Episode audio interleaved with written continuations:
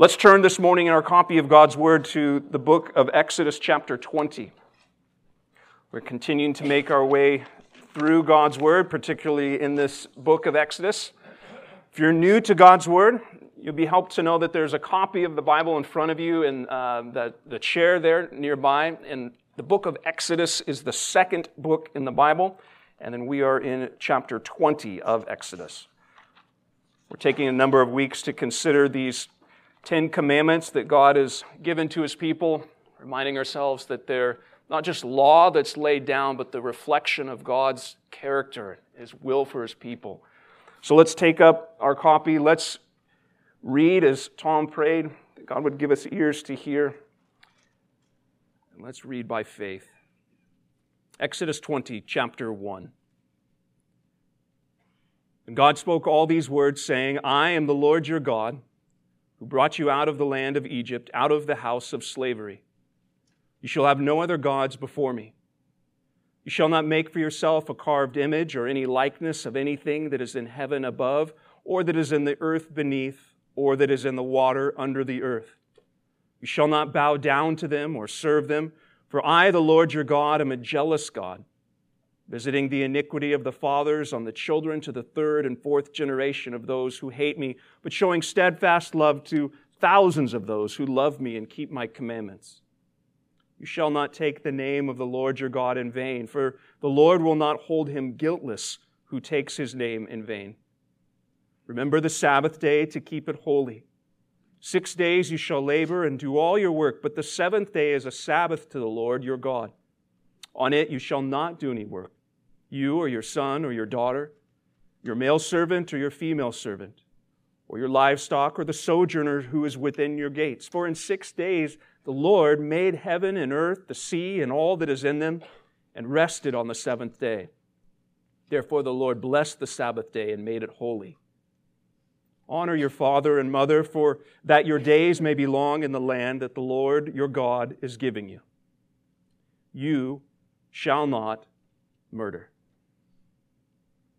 Our Father, we come before you this morning asking that you would help us as we have heard your word, that you would help us by your Spirit to hear and to receive your word as it is, your word, the very word of God. And Lord, we're mindful not only of the greatness of your word, but Lord, we are mindful of the sluggishness of heart and the ease in which we're distracted and the many ways that even just the remaining residue of sin within our lives prevents us from hearing and receiving your word as it is. So, Father, in light of that, we pray and we ask your goodness and your kindness that you would incline our hearts to your word, that you would open our eyes to see wonderful things from your law, that you would unite our hearts to fear your name Lord, that you would satisfy us with your presence here, we pray. Amen. Four short words, and it really sounds like an obvious and undisputed statement. And certainly, if any of these Ten Commandments could be assumed, left unstated, with obvious agreement, it would be this one You shall not murder. But have you ever paused to think why murder's wrong. If you asked your coworkers, if you asked your neighbor why they oppose murder, what would they say? Or if you could visit friends in Britain or Australia, in Ghana or in Iraq, why would they as well lament recent examples of murder in their context? Many people may point to the fact that no country, no culture can actually remain stable if its citizens are permitted to run around and kill one another as they deem appropriate. Eventually, any society will just collapse if murder is not upheld as punishable. But is murder wrong simply from a utilitarian standpoint? Is the stability of any particular society or country really the primary reason why we ought to forbid murder. While you chew on that, let's ask another foundational question Who decides if your life is actually worth protecting? What if society bands together tomorrow morning and decides for the stability and the flourishing of the whole? You must die. Christians have long understood that the sanctity of life is grounded upon more than pragmatic reasoning or even the social majority. At the heart of the sixth commandment is again the good design and the purposes of God. Remember how these 10 words actually began. We just read them a few moments ago in verse 1. And God spoke all these words, saying, I am the Lord your God who brought you out of the land of Egypt, out of the house of slavery. Yahweh, the eternal, self existent God who created all things and redeems his people, has also made known his will to his people.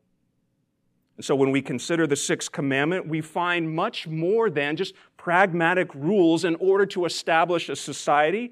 What we actually hear is the glory of mankind and the great purpose of God for our lives. Friend, at the heart of the sixth commandment is the God of life who grants life to image bearers like you and me. So let's consider this sixth commandment by asking a few questions. Number one, what's the basis of such a command? And then let's ask, how might we apply this command? But then we also need to give time to consider what this command exposes the basis, the application, and then what it exposes. What's the basis for this command? You shall not murder. The definition of murder is pretty widely and broadly understood because it's really just the unjustifiable and unlawful taking of another human life. When we boil it down, we're ultimately really just wrestling with two questions. Just what is a human being and where does dignity come from? What's the value of a life? Modern science would point to cells, proteins, chemical reactions that define a human body. And that our dignity is tied to our functional ability to contribute to a society or to communicate with others. But Christians have long understood that the ultimate dignity of human life is tied directly to the one who gives life. The sixth commandment, like the fifth, is grounded upon God's creation of men and women in His image. Genesis chapter 1, verse 26. And God said, Let us make man in our image, after our likeness, and let them have dominion over the fish of the sea, and over the birds in the heavens, and over the livestock, and over all the earth, and over every creeping thing that creeps on the earth. So God created man in his own image. In the image of God, he created him. Male and female, he created them. And God blessed them. And God said to them, Be fruitful and multiply and fill the earth and subdue it and have dominion over the fish of the sea and over the birds of the heavens and over ever, every living thing that moves on the earth. It is the doctrine of God's image placed upon humanity that upholds and affirms the value of human life. And what this does is it moves us beyond utilitarian ethics into this created purpose. You exist on this earth to know God and give Him glory. That's God's design for your life. No matter a person's race, ethnicity, how they vote, their health or disabilities, their age or sickness, or even if they become an inconvenience to us, each one is created as an image bearer of God. And so, as man is created by God and for God, he exists for God and by God's design. And so, murder is not only the unlawful taking of a human life, it is ultimately a slap upon God's face. Murder is to take God's picture that He's placed upon His creation and to tear it to shreds. Murder is to take the King of Heaven's seal that He has stamped upon His image bearer and to break that seal with no regard for the King of Heaven who has authoritatively said, My image. The basis for this command has everything to do with the authority of God and the dignity of man. Well, how do we apply this? How do we apply, you shall not murder? Well, remember, before you jump to any seemingly obvious answer, that as we read each one of these commands, we're moving beyond the mere words and taking into account the greater purpose. What is the intent of God giving us this command? Remember, if it's given to us in a negative of what displeases God, then we'd be wise to say, what is the positive of this command to know what pleases God? Consider first what this command requires.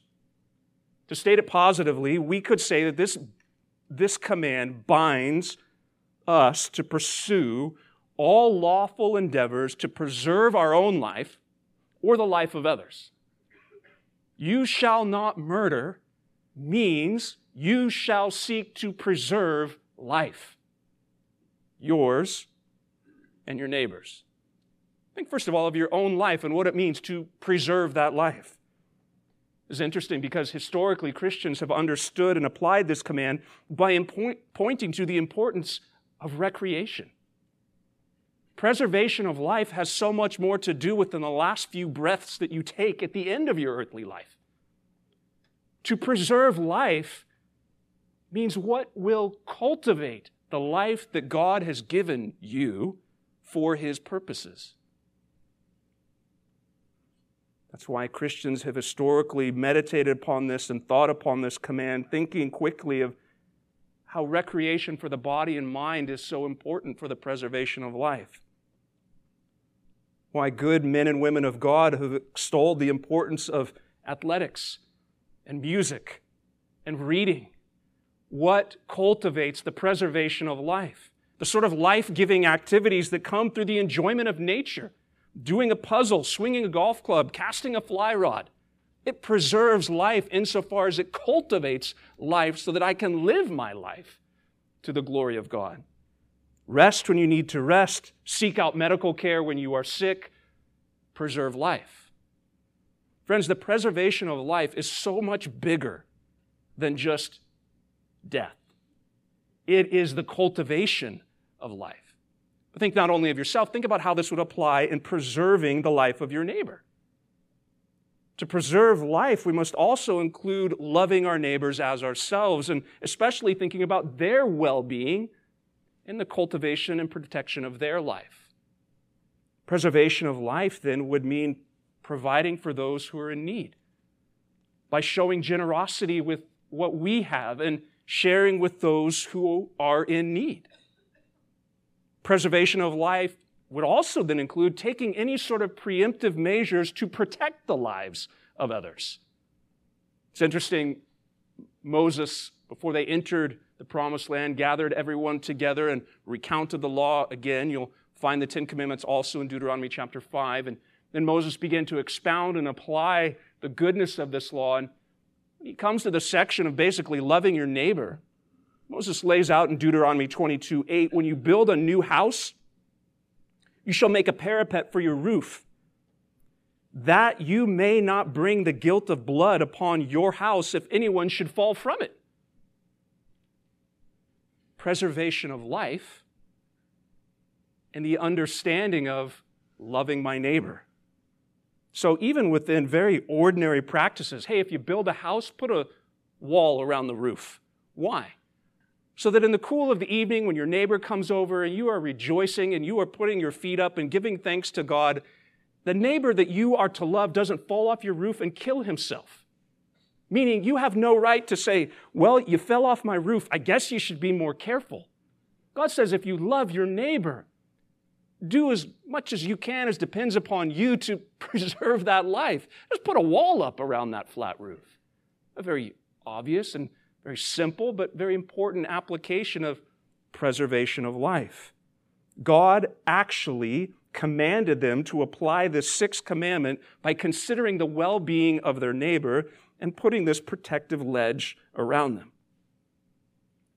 So, when a society takes time to think about caring for others, when a church takes time to think well about loving others, and when it puts into application this whole idea of preserving life, what it's essentially doing is reflecting God's good design to love our neighbor, seeking for very practical, tangible, and experiential ways that we can uphold the sixth commandment and preserve life.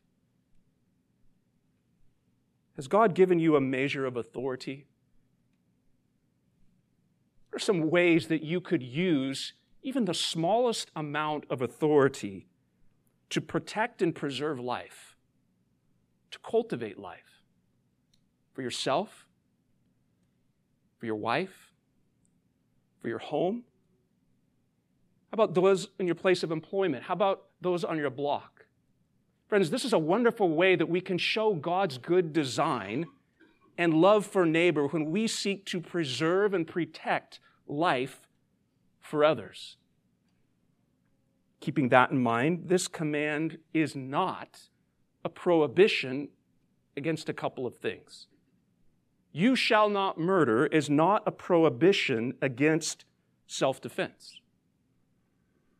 If a person's being attacked and that person flees as far as he or she can and still is in danger without escape, and if they call out for help and their attackers still pursue and they still remain in danger, they are left with a choice. Either he must permit himself to be killed or he must kill in self defense. God would give clear instruction on this in Exodus 22, teaching that if the taking of the life of another to defend innocent life is necessary, there is no blood guilt. It's God's teaching in Exodus 22. So, this command, you shall not murder, is not a prohibition, according to God's design, against the defense of self. But secondly, this, pro- this sixth commandment is not a prohibition against capital punishment. It's interesting in Genesis chapter 9, what God declares to Moses there, this important passage for understanding that capital punishment for murder is not a violation of the sixth commandment, but it's actually a defense, again, of God's image. What does God say in Genesis, or excuse me, in Exodus, Genesis 9 6? Whoever sheds the blood of man by man shall his blood be shed. Again, for God made man in his own image. It's inescapable. The image of God placed upon man puts dignity upon the man insofar as that if any other man takes the life of that image bearer, that murderer shall be put to death. Human life is so precious that the taking of it was to be punished severely. Now, God has given the sword to the civil magistrate or to the government and that sword is to be used to punish those who do evil. Listen to Thomas Watson in his application of this commandment. To kill an offender is not murder, but justice. A private person sins if he draws the sword. A public person sins if he puts up the sword. A magistrate ought not to let the sword of justice rust in the scabbard, as he should not let the sword to be too sharp by severity, so neither should the edge of it be blunted by too much levity. The sixth commandment is not a prohibition also against just war. Peace is always the goal, but war is sometimes necessary to defend peace. And again, in Romans 13, we hear that God has appointed the civil magistrate, the state, to be the agent of God's wrath to protect the innocent. Remember when Jesus encountered the centurion? What did he tell him? Well, he didn't tell him, go and sin no more, and if you're really going to be a faithful follower, you need to defect from the Roman legion. Do you remember when Roman soldiers came to John the Baptist and asked what they needed to do to repent? What does repentance look like for us, John? John did not tell them, resign immediately from the Roman army. You can't be a soldier and belong to God's people. He didn't say that. What did John tell him? What he said is that repentance forbids you from using your authority for injustice through extortion and would also mean being content with what you are given. So essentially, John says, be an honest, honorable soldier. The pastor, theologian Wilhelmus à Brakel said, A war is lawful when enemies conspire to attack a nation that has not offended them, but which dwells quietly and peacefully. These enemies coming against them, robbing them of their goods, and making the people their bondservants. And if the government of such country then arms itself against such enemies, resists violence with violence, punishes them, and renders them incapable of returning, this is a righteous undertaking whereby the wicked are punished and the good persons are protected. Pastor Brakel is essentially expositing Romans 13 and reminding us of the goodness of God's protection and the goodness of his design in which he's given certain states, governors, authority to defend and to protect. Well, what does this command then actually forbid? In the most simple terms, the sixth commandment forbids the taking away of our own life, the unjust taking of our neighbor's life, or any such practices that would cultivate that. Number one, it forbids self murder which we refer to as suicide. There's hardly a more painful topic than suicide for those who have experienced it within a family, within a group of friends. And yet, for all of its pain, we must be able to say that it is a sin. It's not the unpardonable sin, but it is a sin.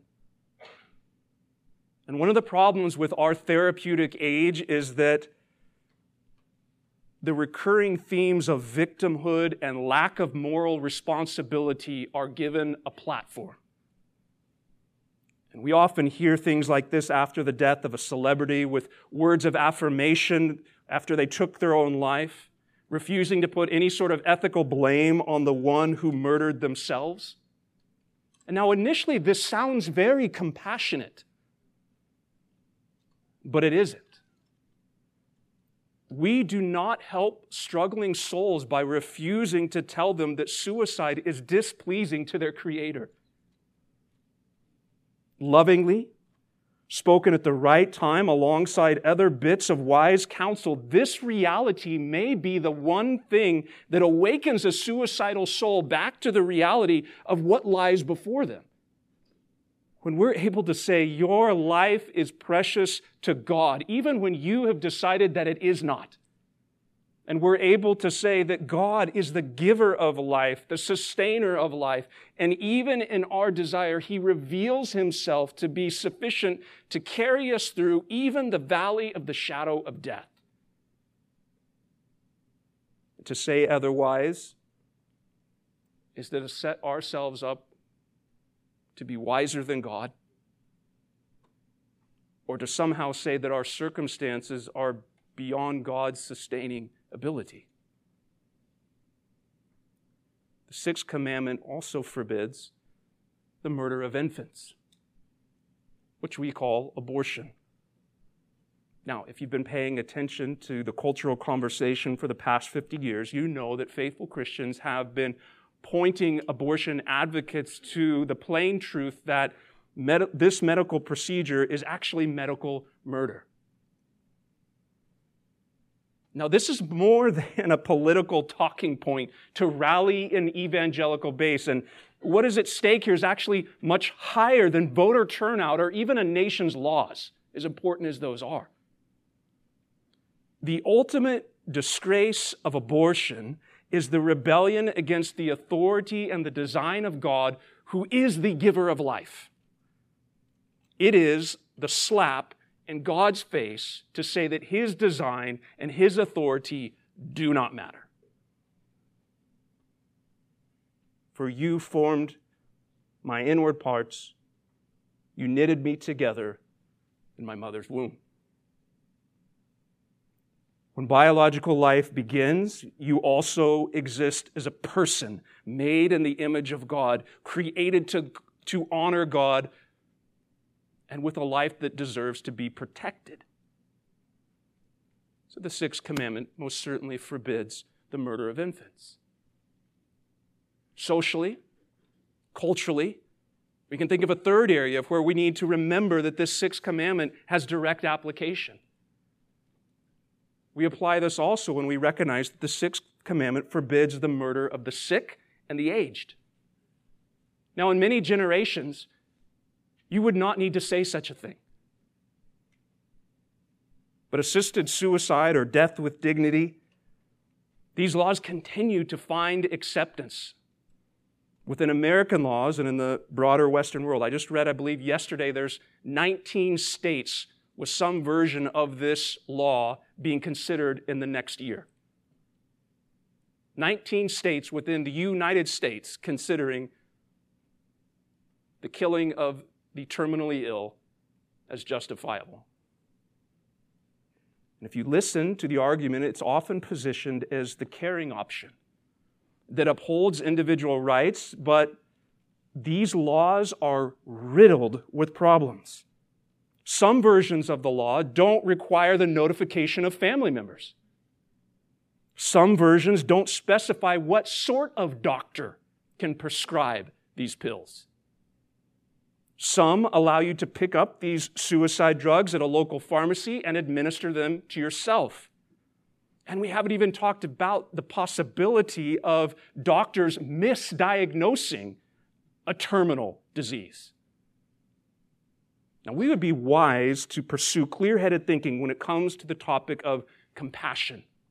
What is compassion?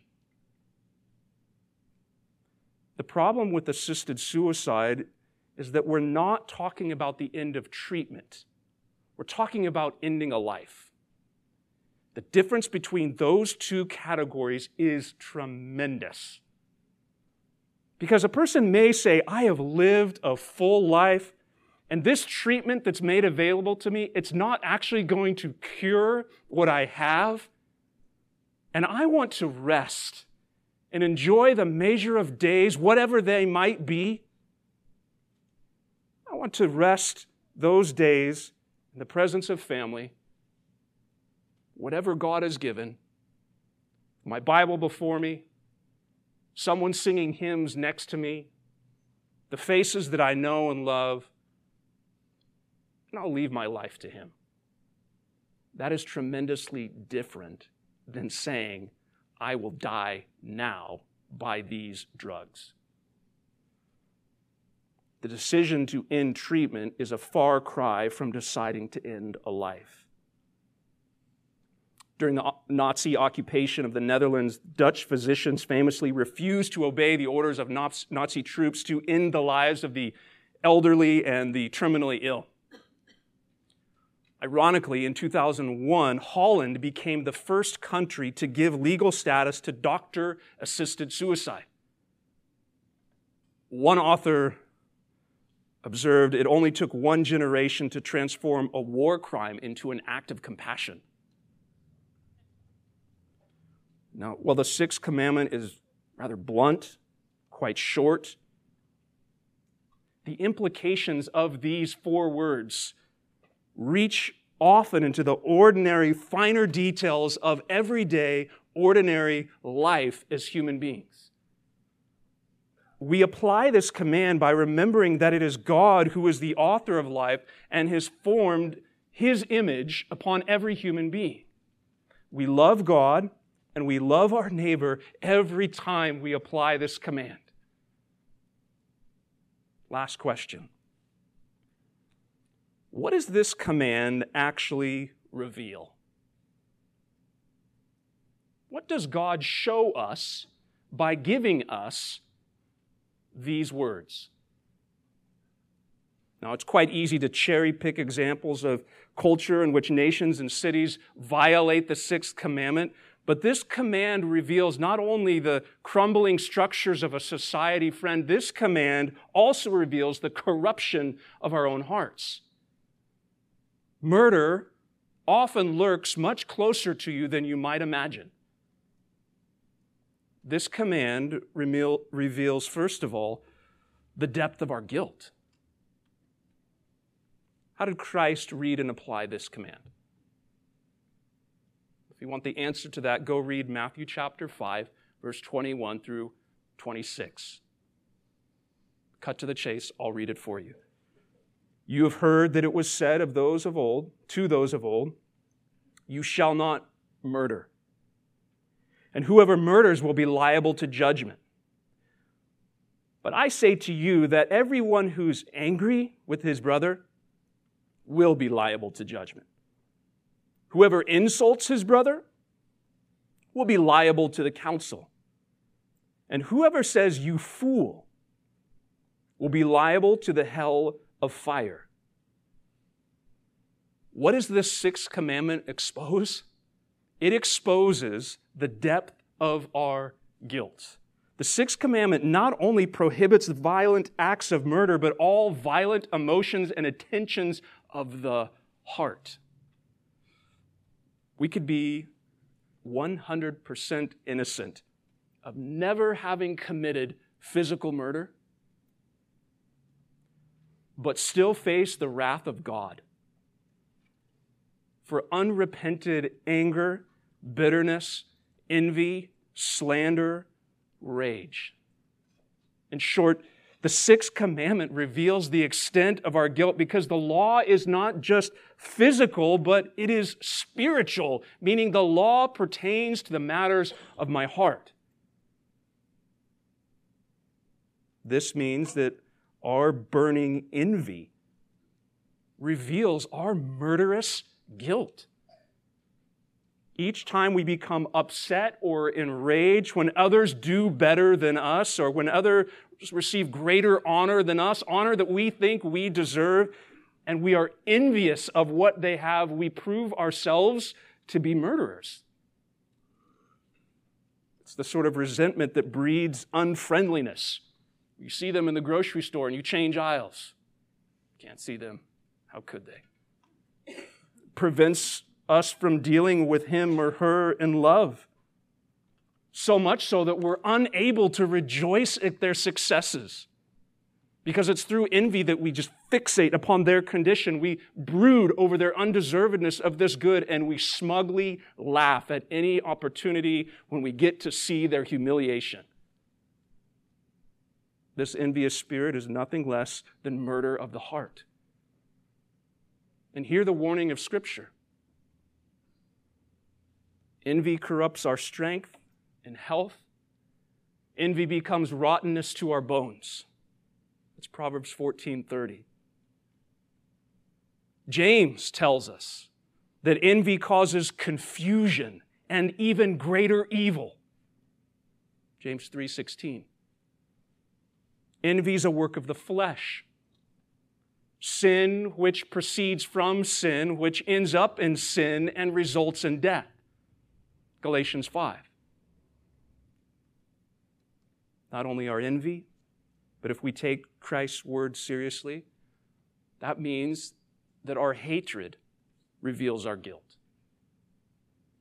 Hatred is this burning anger that might be restrained for a while that nobody knows about, hidden, locked away in the internal thoughts and emotions of a person. But left unchecked, left unrepented of, it eventually erupts in words and actions. Absalom waited two whole years before executing his hatred toward Amnon. Hatred fuels our delight at the ruin of another person. Hatred fertilizes our slandering, our dishonoring, our scorning of another person. Sometimes we'll say, I don't know why that came out of me. How could I have said that? The Word of God would tell you, friend, that it is because of the hatred that dwells within our hearts. Our wrath reveals our guilt. And wrath is that sort of enraged fury where the evil of our hearts now harnesses our will and we erupt in sinful passion by doing evil to our neighbor. Remember that wrath is listed among the works of the flesh the sort of sinful anger that prevents all good works and produces nothing but evil fruits. That's James' language in James chapter 1. Anger is the work of fools. Ecclesiastes 7. But not only our envy, our hatred, our wrath, we would also have to think of the very revenge that, desi- that resides within our hearts also reveals our guilt. What's revenge? Well, it's just simply that desire to retaliate against someone for a wrong actually committed or imagined to have been committed. Ultimately, revenge is putting ourselves in the place of God as an act of opposition to Him. We are accusing God for not dealing justly with the offender. Now, I guarantee you, I never think that when I desire revenge. But if I slow down and replay the game tape, that's exactly what is happening. I am saying, God, you are unjust in the handling of my circumstances. Therefore, while you're sitting on the sidelines, I'm going to do what you have not done. Probably for good reason that the Lord says, Vengeance is mine. Revengeful anger gives the devil an opportunity for greater destruction and for even greater deception. Go read Ephesians 4 26 and 27 about what Paul has to say about revenge. Friend, please remember what the scriptures say about God's law. Paul says in Romans 7:12 that the law is holy, that the commandment is holy and righteous and good. So when we talk about the sixth commandment exposing the heart, we have to read that exposing through the light of Romans 7 that that exposing is holy and righteous and good. The law is not wrong. Sin is wrong. And the law is good as it shows us our sin. To scorn God's law would be the same as despising the CT scan or the MRI or the x ray that tells you the truth about yourself. I hate that CT scan. It's evil. The means to expose your malady is not the problem. It's a good and gracious means to point you to the truth, to show you maybe what you didn't even know was lurking below the surface. And upon seeing the truth, we must then repent of sin and upon and then believe upon God's provision in Christ, saying, I didn't even know this was there. Thank you for revealing this. Forgive me, cleanse me, change me. And this leads directly into the second thing that this sixth commandment exposes not only the depth of our guilt, but ultimately the depths of God's grace. Let's pause to remember that there is an expression of wrath that is 100% justified, 100% righteous, 100% of the time. It's God's wrath against sin. Matthew 10 28. Do not fear those who kill the body but cannot kill the soul. Rather, fear him who can destroy both soul and body in hell. We must sit down, close our mouths, and hear the diagnosis of God's law. Take it in, soberly reflect upon it, and hear it as God's righteous prognosis. I'm a sinner. I'm condemned by the law as guilty, and I'm deserving of God's wrath and all the fury of hell. Hear that. And then hear the announcement of the gospel. Yes, while God's wrath against sin is just, Jesus took this boiling cup of God's wrath that was filled to the brim and he drank every last drop. The Father gave him this cup. He willingly took this cup and he has disposed of this cup for his people forever. Hear the prophet Isaiah.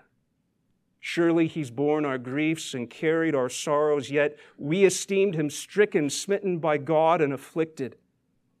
But he was pierced for our transgressions, he was crushed for our iniquities. Upon him was the chastisement that brought us peace, and with his wounds we are healed. All we like sheep have gone astray. We have turned every one to his own way, and the Lord, Yahweh, has laid on him the iniquity of us all.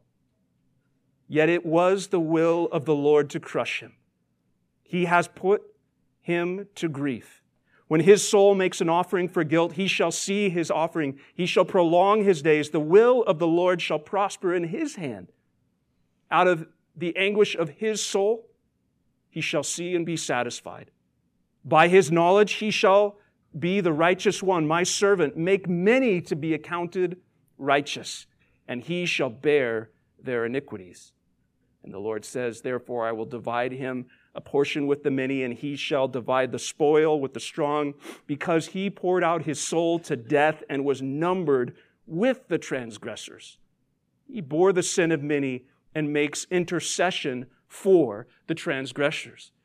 Jesus is the only one who perfectly kept all the commandments, never committed murder in thought, word, deed, and yet was killed for murderers like us. To borrow from Peter's sermon, the author of life was killed, but God raised him from the dead. And through the sacrificial death of Christ and his bodily resurrection, there is forgiveness of sin, there is cleansing of guilt to all who put their trust in him. This means, friend, that every envious thought, every word of slander, every cursing, every racial slur, every burning act of jealousy is graciously forgiven by Jesus. This also means that every abortion and every murder can be wiped clean through the atoning blood of Christ. Why else would Paul say that the law came to increase the trespasses, but where sin increased, grace abounded all the more, so that as sin reigned in death, grace also might reign through righteousness, leading to eternal life through Jesus Christ our Lord. When we look to the sixth commandment, we see not only the depths of our guilt, but we see the glorious heights of God's grace that covers sin. So while society and culture attempt to place value upon human life by what it can accomplish, what it can create, God announces the sanctity of human life by placing his image upon us. And so when you hear, you shall not murder, we're not only meant to hear the action that's forbidden, but the great purpose of God's design for us as His creation. Created to bear His image and to reflect His glory. What a wonderful privilege we have been given. The God who spoke all of creation into existence in the span of six days has created you and me in his image. The image that's ruined by sin, but restored in Christ.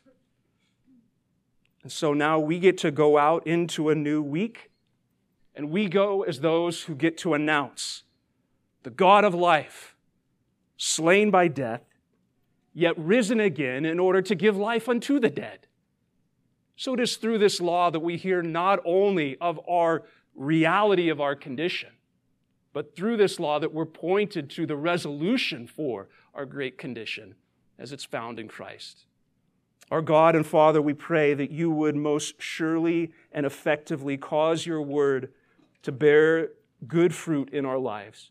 Lord, we plead that by word and spirit that you would cause your good purposes to bear fruit among us, that you would not only convict of sin, but that you would assure of the grace that is ours in Christ. Father, we pray that you would do so that we might more fully reflect your glory as you desire and that we would more frequently announce the, the tremendous grace that's given to us in our Lord Jesus. Thank you for setting your image upon us. Thank you for giving us your Son, we pray. Amen.